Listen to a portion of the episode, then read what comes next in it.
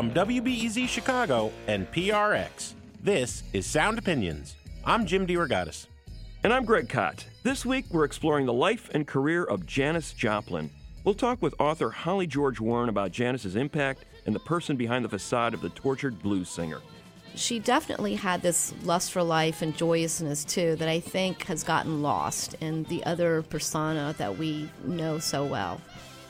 We'll also review new albums from Kanye West and Neil Young with Crazy Horse. That's all coming up on Sound Opinions.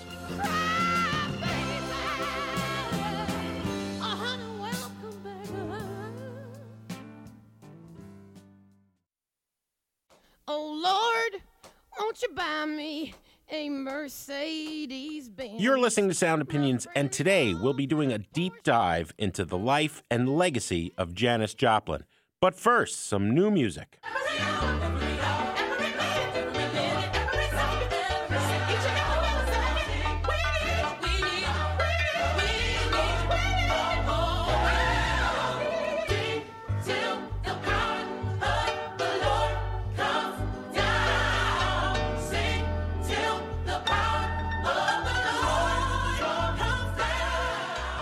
That is every hour from the new Kanye West album, Jesus is King. Uh, no introduction necessary for Kanye West, I assume, for most of our listeners. Probably not. Even if you haven't heard a note of Kanye's music, you probably heard one of his more recent pronouncements being bandied about on all sorts of talk radio Yeah, shows. God help you if you're on late night television, yes, Twitter, social media, you name it. Uh, lest we forget, he started his career with five uh, pretty terrific records. I would say at least two masterpieces in that Mm-hmm. uh, run from The College Dropout through My Beautiful Dark Twisted Fantasy in 2010. Uh, lately, more famous or infamous for the controversies in which he finds himself consistently embroiled, whether he's feuding with Taylor Swift, questioning the origins and impact of slavery, or uh, loudly proclaiming as a hero an American president who has been roundly criticized for racist comments and policies. Now he's proclaiming that he's born again, Jim, uh, in Ah, the yeah. Christian faith. He has said he will no longer make secular music. He has given us his first gospel rap album, Jesus is King. Here's a track from it, and then we're going to review it. It's called Selah from Kanye West on Sound Opinions. God is king, we the soldiers. Ultra beam out the solar. When I get to heaven's gates, I ain't gotta peek over. Keeping perfect composure. When I scream at the chauffeur, I ain't mean, I'm just focused. I ain't mean, I'm just focused. Put a lean out slower. Got us clean out of soda. Before the flood, people judge. They did the same thing to Noah. Everybody wanted Yandhi. That Jesus Christ did the laundry. They say that we start on Monday, but the strong start on Sunday. Won't be in bondage to any man. John 8:33. We the descendants of Abraham. Ye should be made free. John 8:36.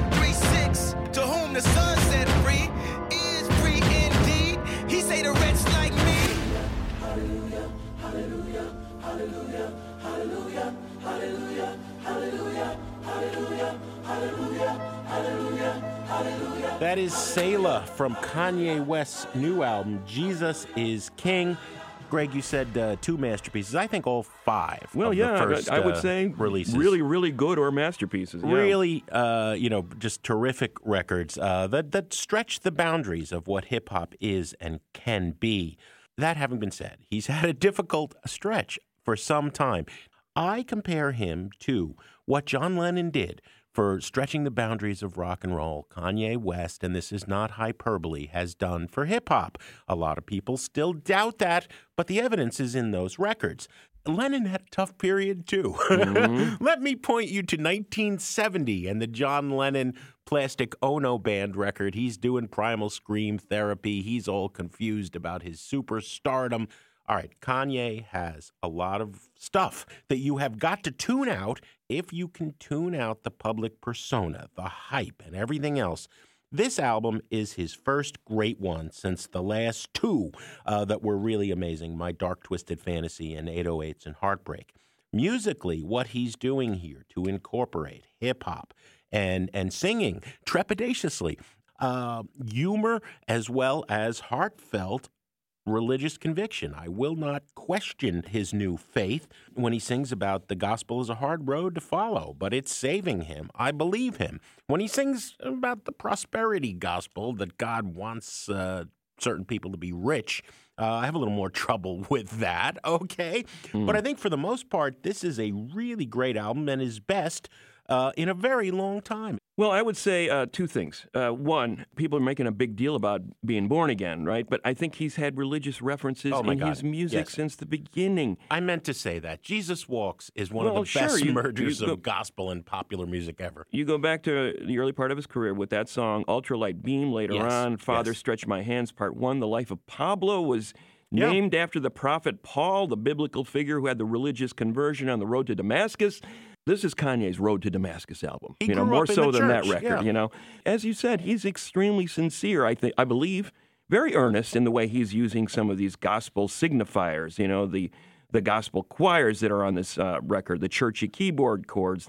Uh, there's also gospel vocalist Fred Hammond uh, guesting on this record. I deserve all the criticism you get. If that's all the love you have, that's all you get. I don't think it's a great Kanye record.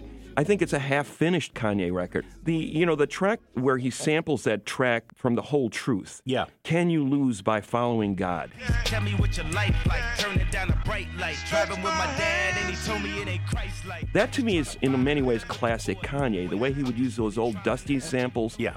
The idea of uh, having two guests on Use This Gospel Clipse, uh, you know, wonderful uh, cutting edge rappers, and Kenny G. I never thought I would say this sentence, Greg. I like the Kenny G sax solo.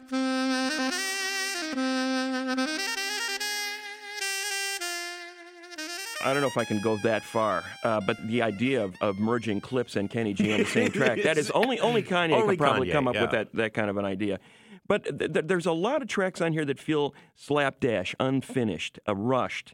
12 songs in 27 minutes. He was Yeah. working with it up until the end. Where is the work of art like My Beautiful Dark Twisted Fantasy? A fully formed, lush, beautifully uh, constructed masterpiece of a record. perfect He's not in that mode anymore. He seems to be putting out these projects kind of in a blur of inspiration and saying, "Here it is." It- like Lennon, two virgins, Yeah. Plastic Ono Well, band. Uh, I'm, I'm, I'm, I'm not thinking about Beatles perfection. I'm letting Yeah. it blurt. You know, I'm not saying this record is of a par with those first five masterpieces. It's, it's the best he's given us in a while. He's on the road to Damascus, but he, but he hasn't reached Damascus yet. That's well, all I can hallelujah! say. I hope he gets there. Nothing bothers me cause I'm so happy. I look like it does, but that means nothing. I got a face that gets me in trouble. I got a voice that does its damage. But I'm rescued now, and this is all in my head. I gotta win somehow and lose this mind instead. It's always working on finding my weakness. How I was made to feel and can't forget. Can't forget. That is Help Me Lose My Mind, a track from the new album by Neil Young and Crazy Horse, Colorado. Greg, uh, for any Neil Young fan, and really, if you like rock and roll over the last half century, you can't not be a Neil Young fan. Uh, when when you hear that he is back with Crazy Horse, albeit a slightly rejiggered Crazy Horse, Frank Poncho Sampedro has retired. In his place, no slouch, is Nils Lofgren, and one of the all-time best rhythm sections in history, Billy Talbot and Ralph Molina. Uh, we haven't had a Neil Young album with Crazy Horse since 2012, Psychedelic Pill. You know, who is Neil Young? I mean, he comes out of Canada as a preteen, had two passions garage rock and playing folk clubs, where he's meeting people like Joni Mitchell. The early Buffalo Springfield records, the birth of a solo career in 1969 that is now 39 albums deep. Uh, in between forays with the likes of uh, Crosby, Stills, and Nash. You know, Neil has has got a Neil sound, but he's also never stopped experimenting, whether it's with big blues band or uh, electronic music. Uh, you never know what you're going to get from Neil Young. But when he says, I'm back with Crazy Horse, people have a certain expectation. I don't think we need more introduction. Let's dive into playing a track. We'll come back and give our opinions as lifelong Neil Young fans on Colorado. This is called Shut It Down on Sound Opinions. Shut the whole system down. shut the whole system down. People trying to save this earth from an ugly death. The whole system. People trying to live, working in a world to. Have to shut the whole system down. All around the planet, there's a blindness that just can't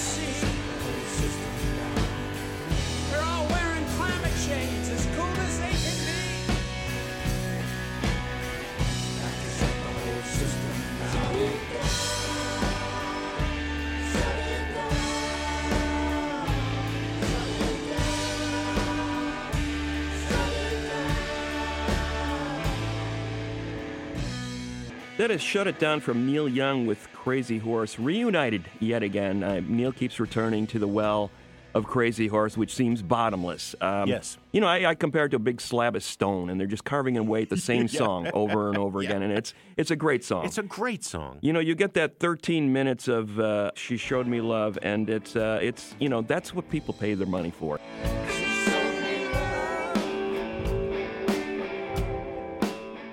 They Yeah. want to see that interplay. No, you can tell within a couple of notes of that craggy guitar that Mm-hmm. this is Neil Young with that band. Uh, they've got to sound like no other. They're like a genre unto themselves.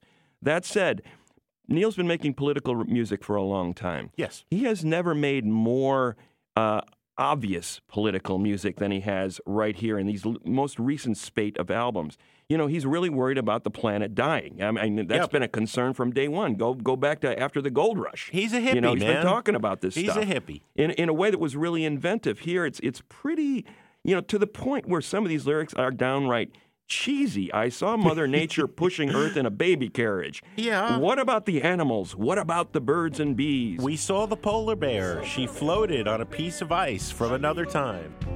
on a piece of ice from another time.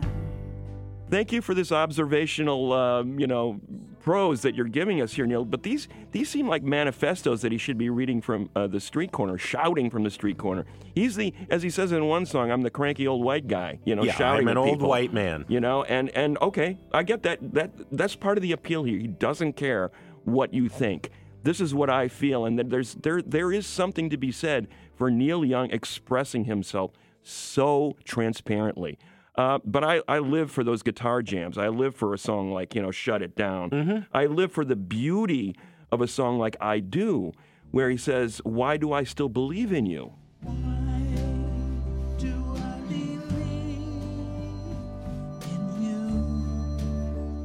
who's he addressing?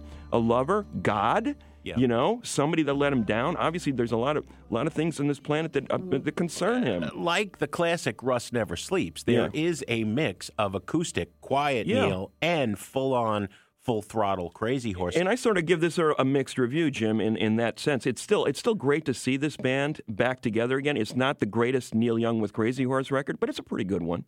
Yeah, you know, look, he is cranky old Uncle Neil. Yeah. But when he's talking about himself being an old white man, he is wondering why his peers have sold this planet down the river, why the world is melting and Yeah. the birds and the bees are both imperiled. Let's not forget, he has a serious point. When the honeybees die, you know, like the entire ecosystem is is screwed.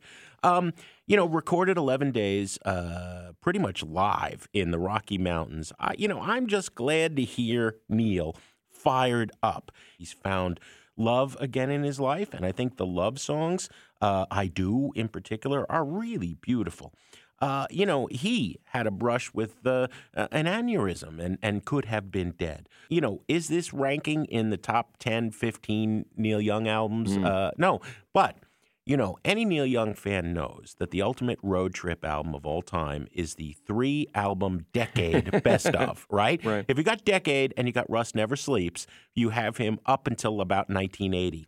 I maintain that of what he's given us lately, we could pick two or three or four songs from Colorado that would stand with the one or two or three others from each of the albums he's given us in the last 20 years and have another great decade. Yeah. As he sang many, many decades ago, Long May He Run. I'm glad the world has Neil Young still. But we want to hear from you. What do you think of the new music from Kanye and Neil Young and Crazy Horse? Call 888 859 1800 and leave a message with your thoughts and why.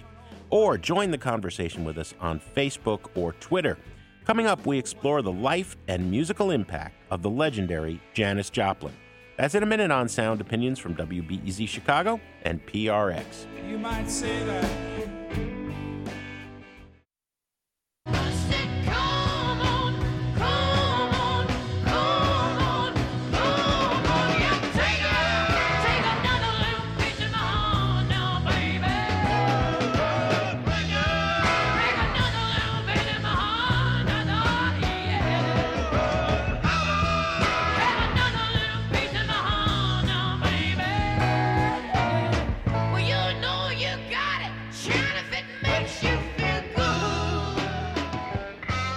Welcome back to Sound Opinions. I'm Greg Kot. He's Jim DeRogatis, and that's a little bit of Piece of My Heart by Big Brother and the Holding Company, sung by the great Janis Joplin.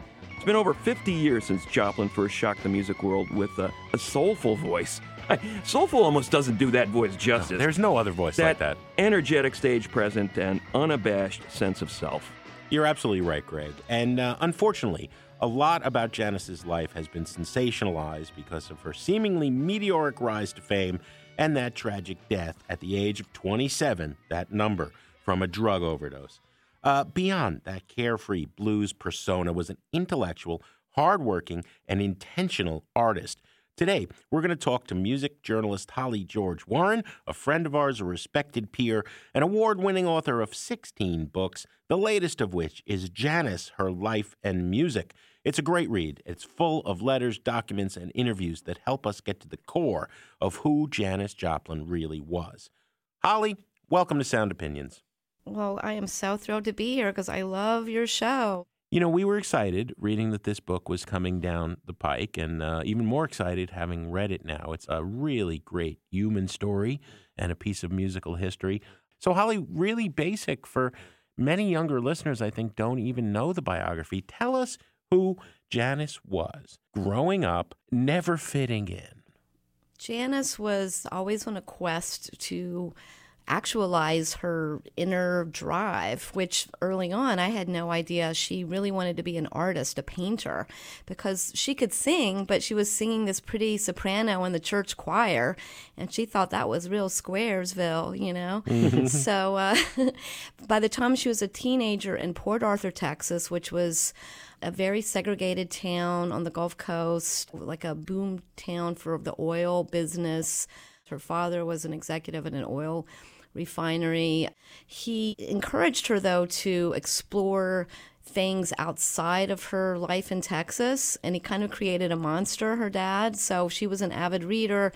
And of course, she discovered On the Road the year it came out, the famous Kerouac Call to the Road, which set her on her path. And then the next big thing that happened to her was discovering some 78s by Leadbelly, by Bessie Smith, and other blues artists, and that just blew her mind.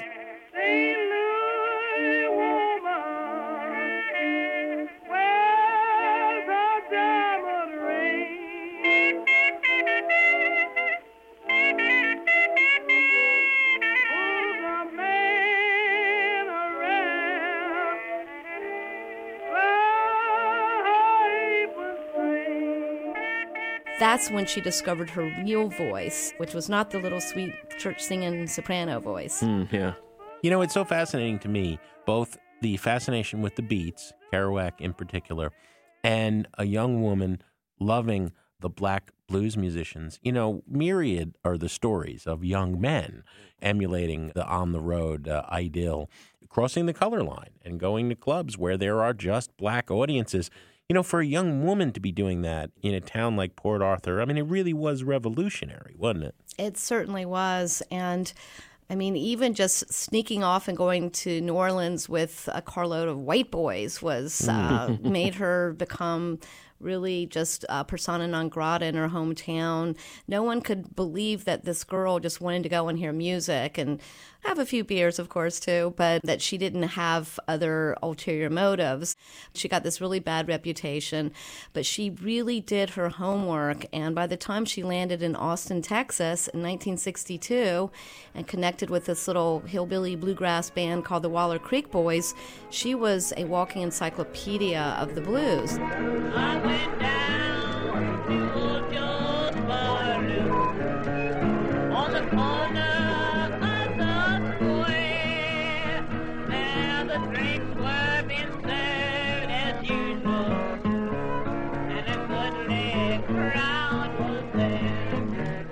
Was a little bit of Janis and the Waller Creek Boys singing St. James Infirmary in Austin.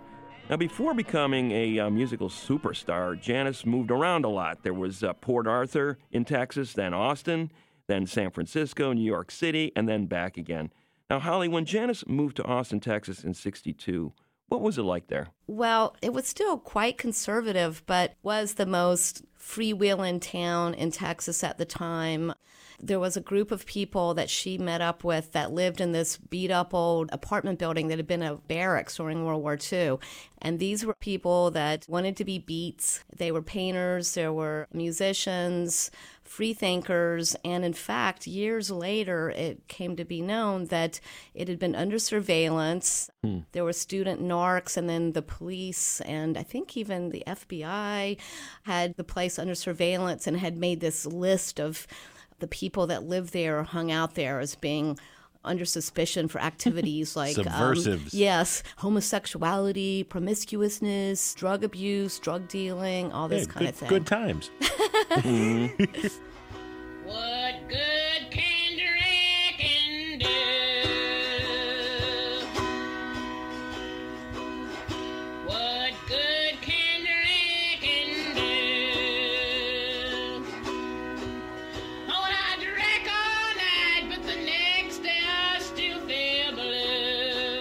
That is some of Janis Joplin's first ever recorded song, one she wrote called prophetically, What Good Can Drinkin' Do? She performed it at a friend's house in Austin in the winter of 1962, but Janis didn't stay in the Texas capital for long, Holly. What motivated her to head to San Francisco?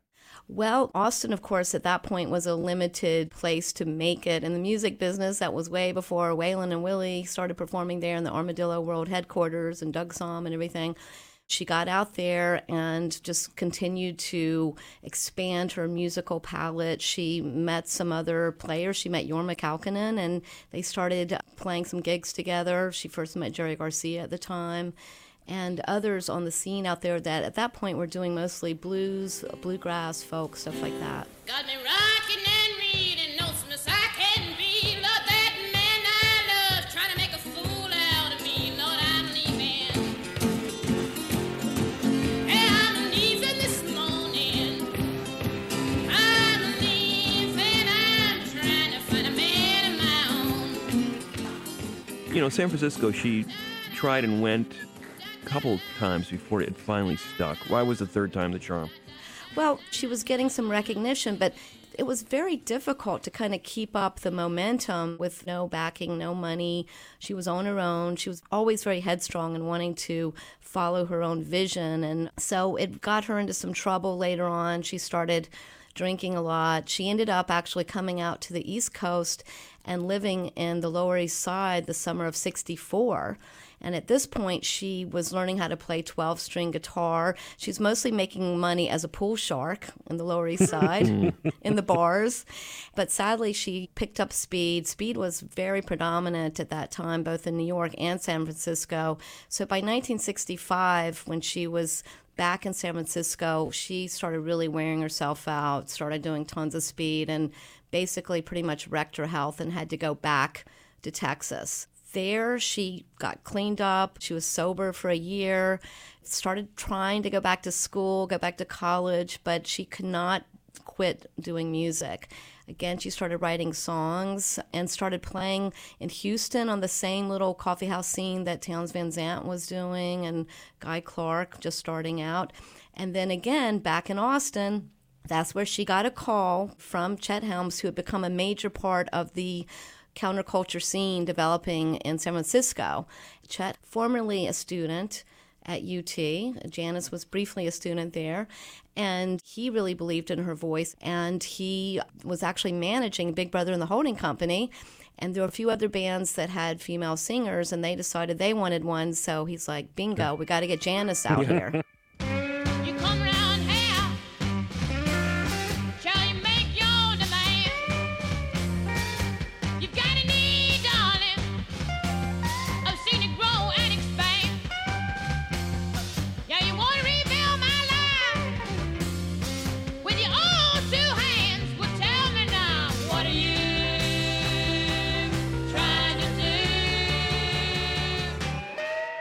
was very much this democratic band. She was a member of the band, and the band had already been playing since 65 and you know they did have a following for their crazy kind of freeform garagey what they called freak rock. She worked her way into the front but in the beginning she only would sing lead on maybe two or three songs per set. Everybody took turns singing lead. Everybody took turns doing their material. Everybody wrote songs in the band pretty much one thing that your book really makes clear to me is that she really wasn't a rock singer. Like being in front of all this electrified instrumentation and volume was a new thing for her. She had to adjust to that. So how did she make that adjustment with uh, Big Brother? Well, she worked her butt off. Yeah. People don't realize how hard she worked at her musicianship because she created a persona with Big Brother that she was just this feeling it, man. It's just all feelings. And, you know, that was just kind of. She stood out on stage and just fully formed as this singer, and no thought and work had gone into it. But in reality, she worked very, very hard, and she did have to adapt her vocal style to be heard over the band. So, depending on what the material was, she would alter her voice accordingly. And there were a few songs that she introduced to the band that she uh, used some of her former styles, like when they did Down on Me, which was based on an old gospel song, for example. The music instrumentation was a bit, you know, a little bit lower, and so she was able to kind of do that more gospel inflected style. Down on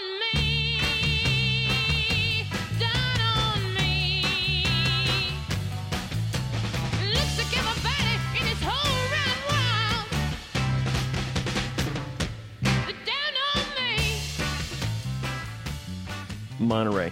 That was the breakthrough performance. The thing, again, your book points this out. She always seemed to be extremely nervous before she went on stage, almost to the point where nobody thought she could do it. She didn't think she could do it. And, and somehow she would always transform. She got on stage, the music started. Monterey was probably the greatest example of that, where she felt overwhelmed by the event, right? And then and then just killed it when she got Yeah. on stage. Sitting down by my window, just looking out the.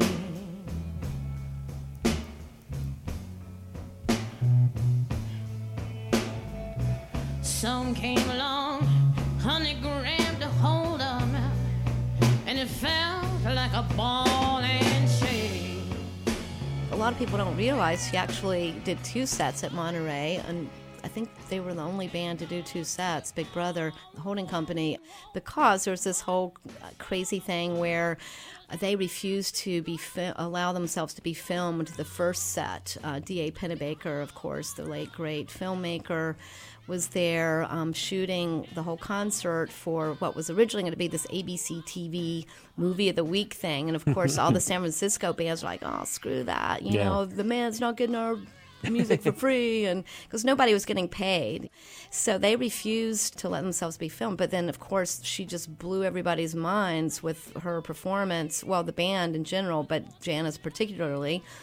And so people just went nuts. Like, we've got to film this. And Pennebaker even told the guys putting on the festival, Lou Adler and John Phillips, like, whatever it takes, we've got, I've got to film her. Mm-hmm. And so, in fact, the famous shot of Mama Cass, you know, with her mouth wide open, like, wow. Yeah. That was actually filmed during the original set, which was a Saturday afternoon, you know, because nobody had heard of this band really outside of San Francisco. So it was like an early afternoon set. So they eventually convinced their manager, they had a hippie manager, that they had to be filmed and do and so that they could do another set. The promoters said they could play Sunday night. So that's the one that we all know and love from mm. seeing, you know, the movie. But apparently, she was even more incredible the Saturday afternoon set. I wish I could mm-hmm. have been there. Yeah. And I'll say, babe, tell me why. Wanna tell me why? Well, tell,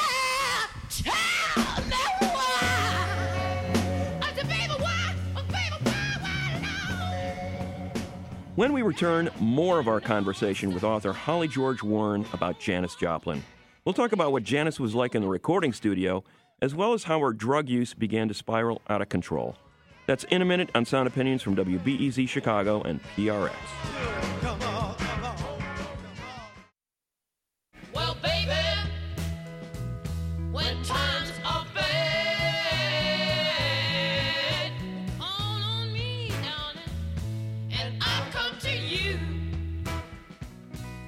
Welcome back to Sound Opinions. I'm Jim DeRogatis. He's Greg Kot. We're passing back and forth the bottle of Southern Comfort because we are discussing the life and career of the legendary Janis Joplin.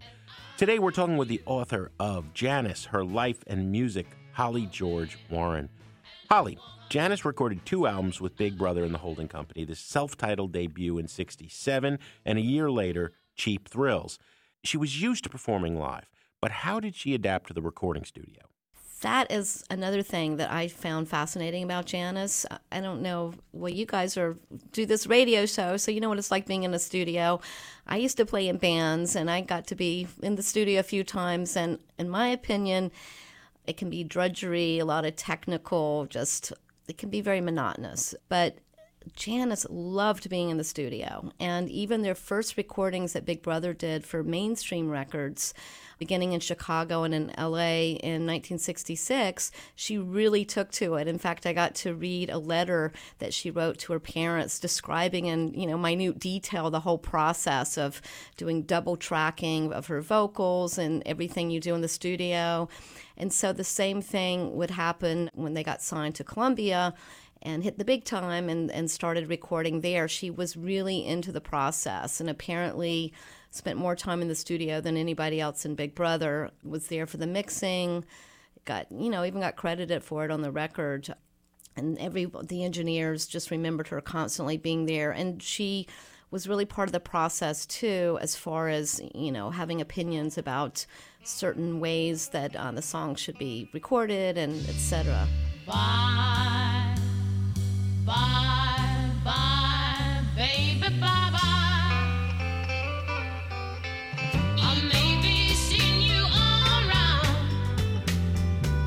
Change my.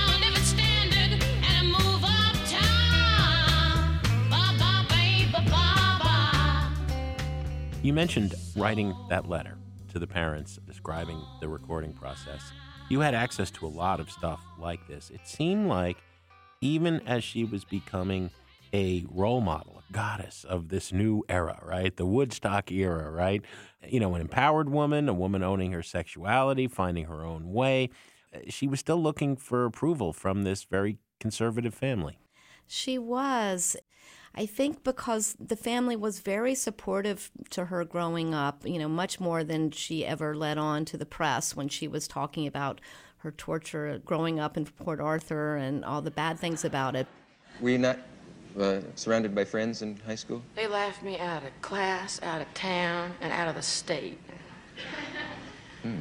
But they weren't so happy when she started what they considered going out of bounds. And of course, her drug use and alcoholism was frightening, of course, as it would be to any parent.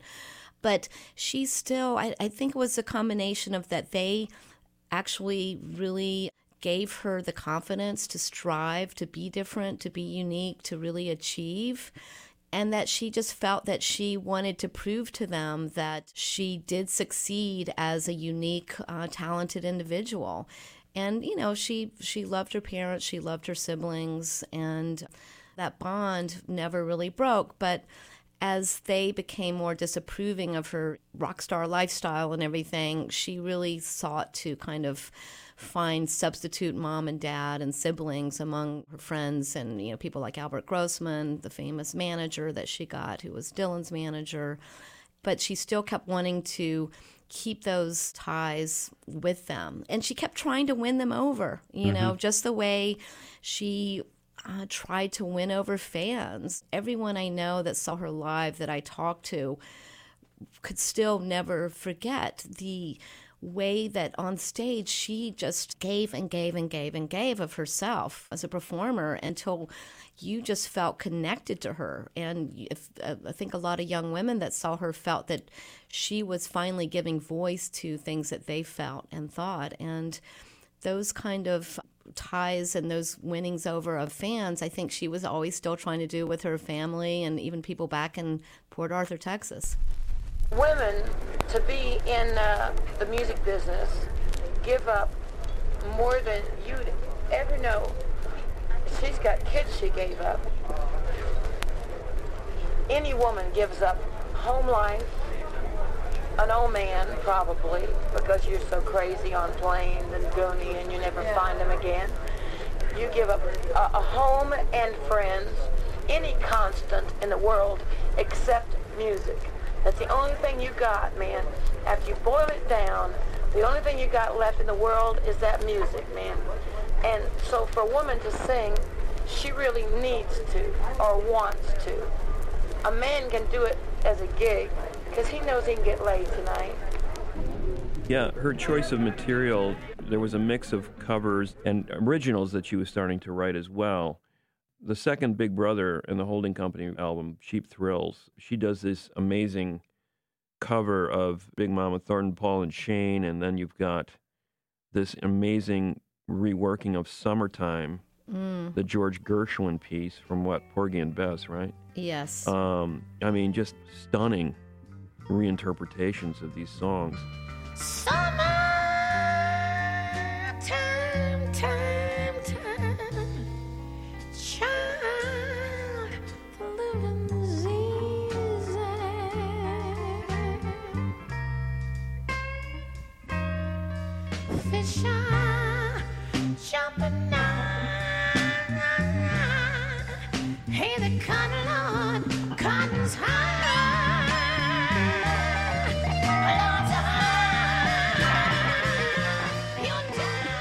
get a sense of how that was forged you know that you go from this kind of relatively straightforward broadway tune into something as stunning as, as what she made it? Well, again, I think she loved listening to records and she did her research, and I think she got inspired by other artists' interpretations, and then those inspirations filtered through her own sensibility, her own vocal style, and that's what we get. So she was a huge Nina Simone fan, for example. Mm-hmm. And so I believe both Summertime and then on her first solo album, I got them old Cosmic Blues again, Mama, her version of Little Girl Blue, I think were both very much inspired by Nina Simone. Sit there and count your fingers. What can you do?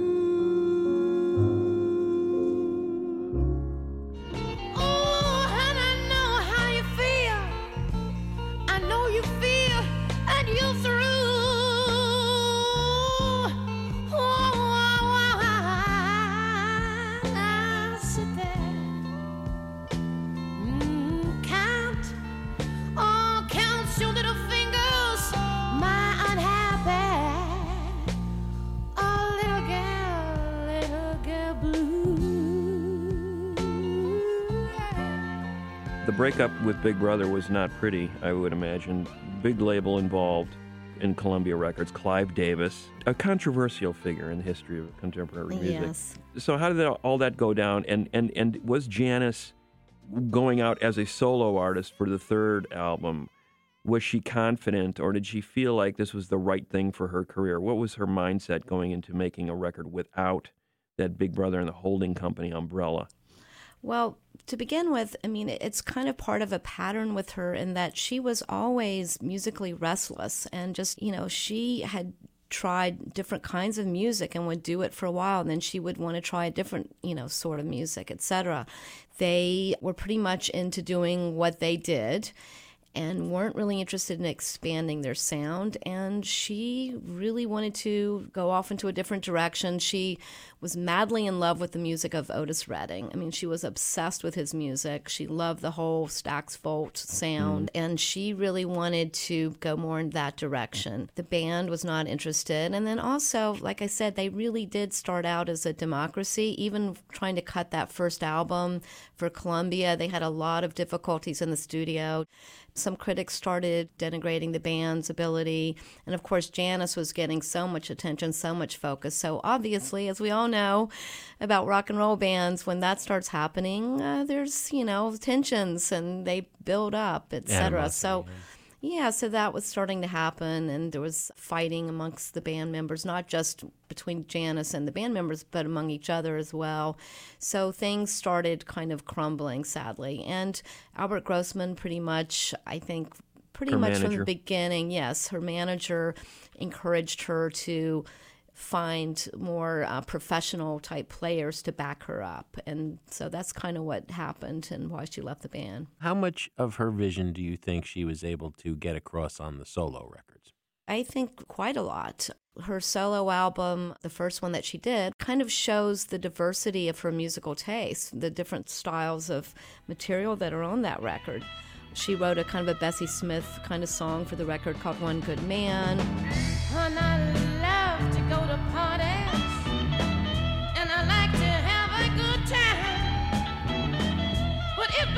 To pale after a while, and I start looking to find one good man. And she did Maybe, a girl group song that she loved as a teenager in Port Arthur. Baby, whoa, whoa, whoa, if I could ever hold your little hand. My favorite song, I guess, on the record is Cosmic Blues. It just stabs me in the heart. Her voice is just more nuanced than, mm-hmm. you know, in the Big Brother era. And the backing is gorgeous. And it's also kind of her philosophy of life. Mm-hmm. You know, she had this whole idea about the cosmic blues that which she partially, you know, got from her father, I think. Just no matter how hard you work and, you know, how much you strive for happiness, in the end, you're still going to be miserable and alone, and no one's ever going to be happy. I mean, it was a pretty punk rock nihilistic way of thinking. Time keeps moving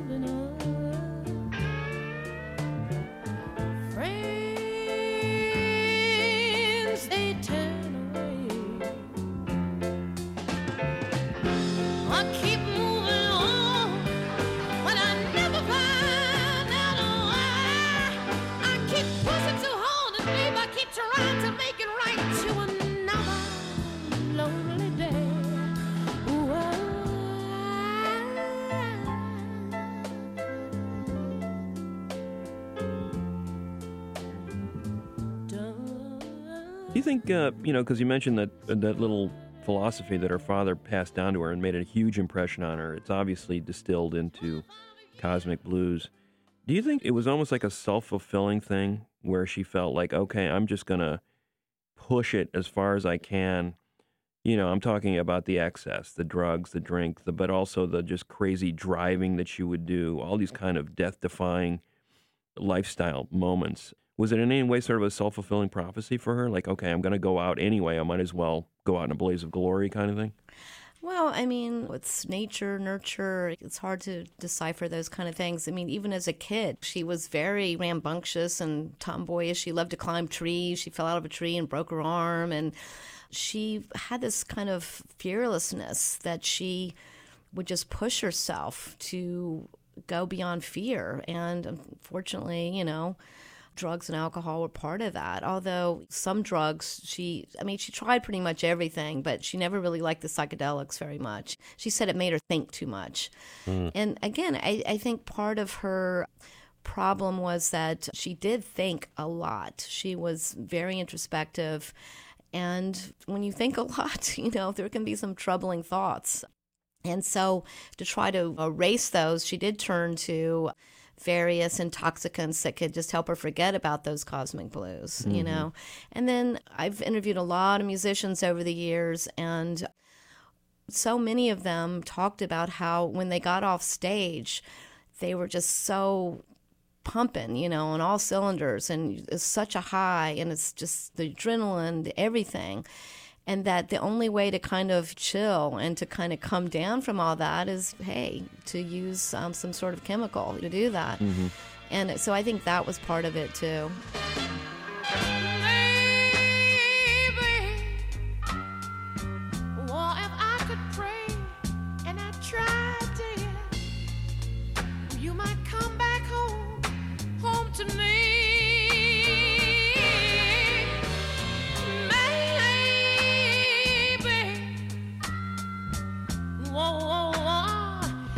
If ever hold your little hand, ooh, you might understand. Do you think she was ever really happy, Holly? Oh, yeah. She was so happy. And I think, again, she did develop this suffering blues mama persona. And I think Bob Neuwirth actually said if you wear the mask long enough, you become the mask. Mm-hmm. She definitely had that tendency, but so many people that I spoke to, including bandmates, really good friends, etc., just talked about she was also this totally fun-loving woman with this incredible sense of humor. She definitely had this lust for life and joyousness too that I think has gotten lost in the other persona that we know so well. And that happens to so many musicians, especially in the blues idiom, right? Instead of realizing that this is, you, you are singing the blues to purge yourself of these bad feelings, mm. not to wallow in them. Right. You know, there's a joy in so much of her music, even the sad stuff. Oh yeah, totally. And she was kind of one of those never met a stranger types too. I mean, there's so many stories of her just hanging out in the Golden Gate Park and making friends with people and she, you know, she loved animals. She was super happy with her dogs and she loved going out and doing crazy things. She for heaven's sakes, can you imagine, you know, Taylor Swift hitchhiking through Brazil? she was like the biggest rock star in the country, and she was hanging out in Brazil. Yeah. Hitchhiking in 1970 after going down there for Carnival. It's just crazy. Busted flat in Baton Rouge, waiting for a train, and I was feeling near as faded as my jeans. Bobby thumbed a diesel down just before it rained and rode us all the way to New Orleans. I want to talk about uh, Janis's second solo album, Pearl, and the song Me and Bobby McGee in particular. I love the story you tell in the book about the first time she performed that song live. Oh, the one about when she did it in Nashville, or Yeah, yeah. yeah. She like, oh, yeah, yeah. learns it, goes on stage, and does, does, it. Yeah, she, it's amazing. She learned that song from again Bob Neuwirth, who was just the coolest guy in rock and roll, if you ask me. You know, Dylan's aide de camp, and then he became uh, Janis's as well. And he had learned the song from Gordon Lightfoot, I think it was, who had learned it from hearing a, a Kris Kristofferson demo or something and he was the day he he heard him sing it he learned it on guitar and wrote down the lyrics. And he went over was meeting up with Janis at the Chelsea Hotel that night taught her the song. She immediately just fell madly in love with the song learned it started playing it on guitar.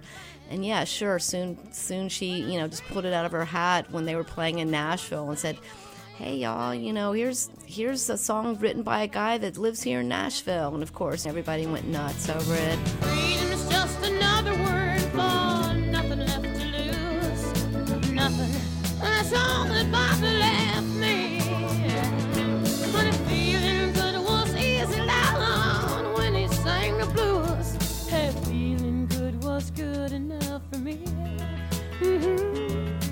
Good enough for me and my Bobby. So she dies at 27, heroin overdose. What do you think, Holly, is uh, the lasting legacy of Janis Joplin today? Oh wow, there's so many, so many legacies. I mean, you could just see her as such a pioneer. Musically, of course, I mean, there's a whole lineage of people I think that were inspired by her vocal attack, the way she even how the microphone on stage. I mean, Robert Plant has said as much about Led Zeppelin came to the States and he got to interface with Janis a few times and this whole kind of hard rock vocal style from her Big Brother days, I think. As far as her just being a groundbreaking artist, really pushing to do things her way and following her musical heart instead of just sticking with whatever was successful, that kind of thing. And of course, she didn't hide her lifestyle choices. She was definitely ahead of the curve as far as things like gender and sexuality. And she also proved that women who were really not at that time very much a focal point in rock and roll on stage, she proved that she's better than any guy live on stage.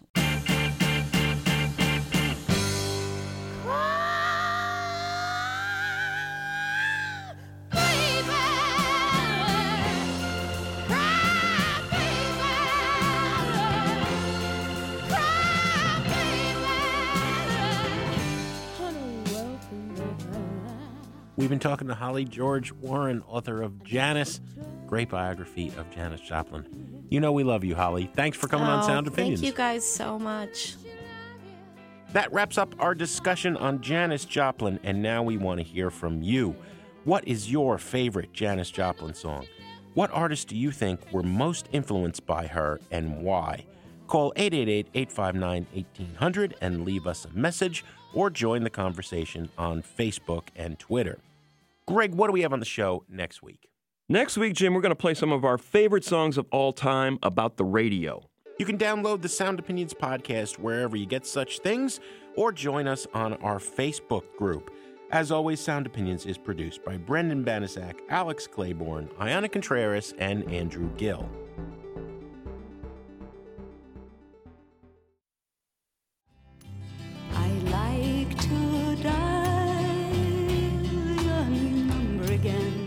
Sound Opinions, everyone's a critic. So give us a call on our hotline, 888 859 1800. Remember it so well. New messages. Hi, I'm Bob calling from Croton, New York, about your Halloween episode and great show. Halloween has a storied history in rock, and it can be hard to separate costumes from shtick, from theatrics, from branding. For example, I'm thinking back to the punk and new wave eras. Devo had their goofy planters on their heads. Of course, David Byrne had his large square suit during the Stop Making Sense concerts.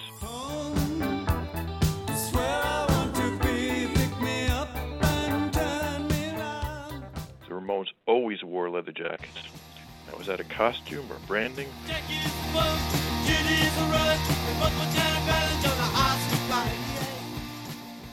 I once saw them at a concert on a hot summer day in Central Park. It must have been 90 degrees out, yet they still had those black leather jackets on. Whatever you call it, it is commitment. Thanks. Hi guys, this is Mark in Nashville. Uh, just listened to your episode about bands in costume, and I wanted to suggest the Liverpool band Clinic. I guess this counts as a costume. They wear surgical masks when they perform live. They're also often wearing surgical scrubs or sometimes other outfits like Hawaiian shirts or uh, fluorescent safety vests or uh, three-piece suits. It's creepy, but it's also a little goofy, uh, which perfectly matches their music and is actually kind of perfect for this time of year. No!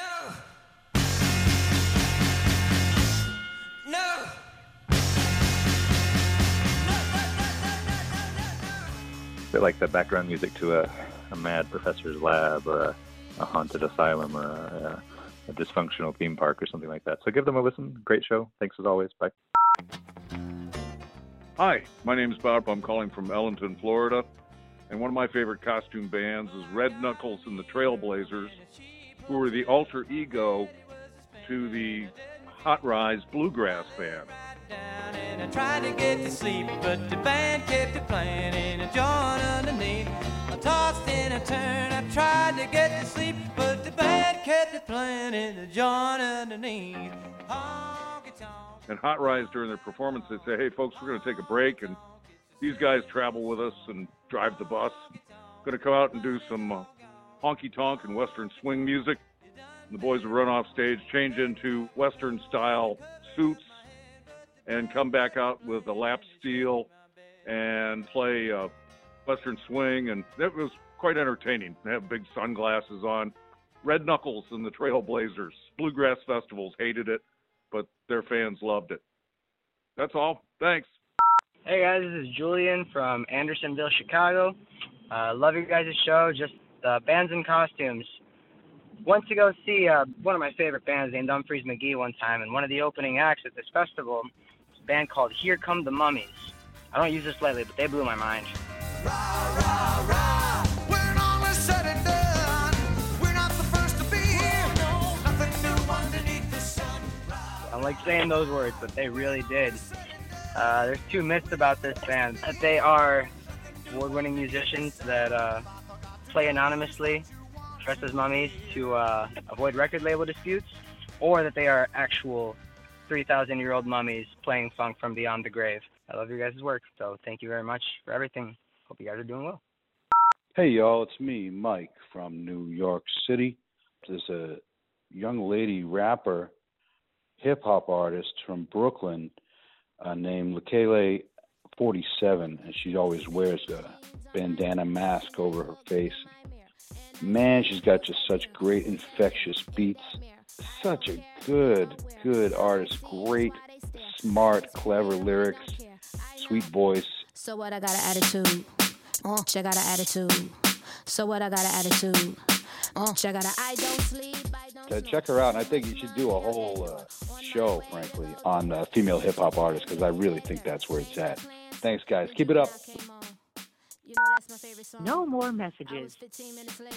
To share your opinions on Sound Opinions, call 888-859-1800. We'll be back next week on Sound Opinions from WBEZ Chicago and distributed by PRX.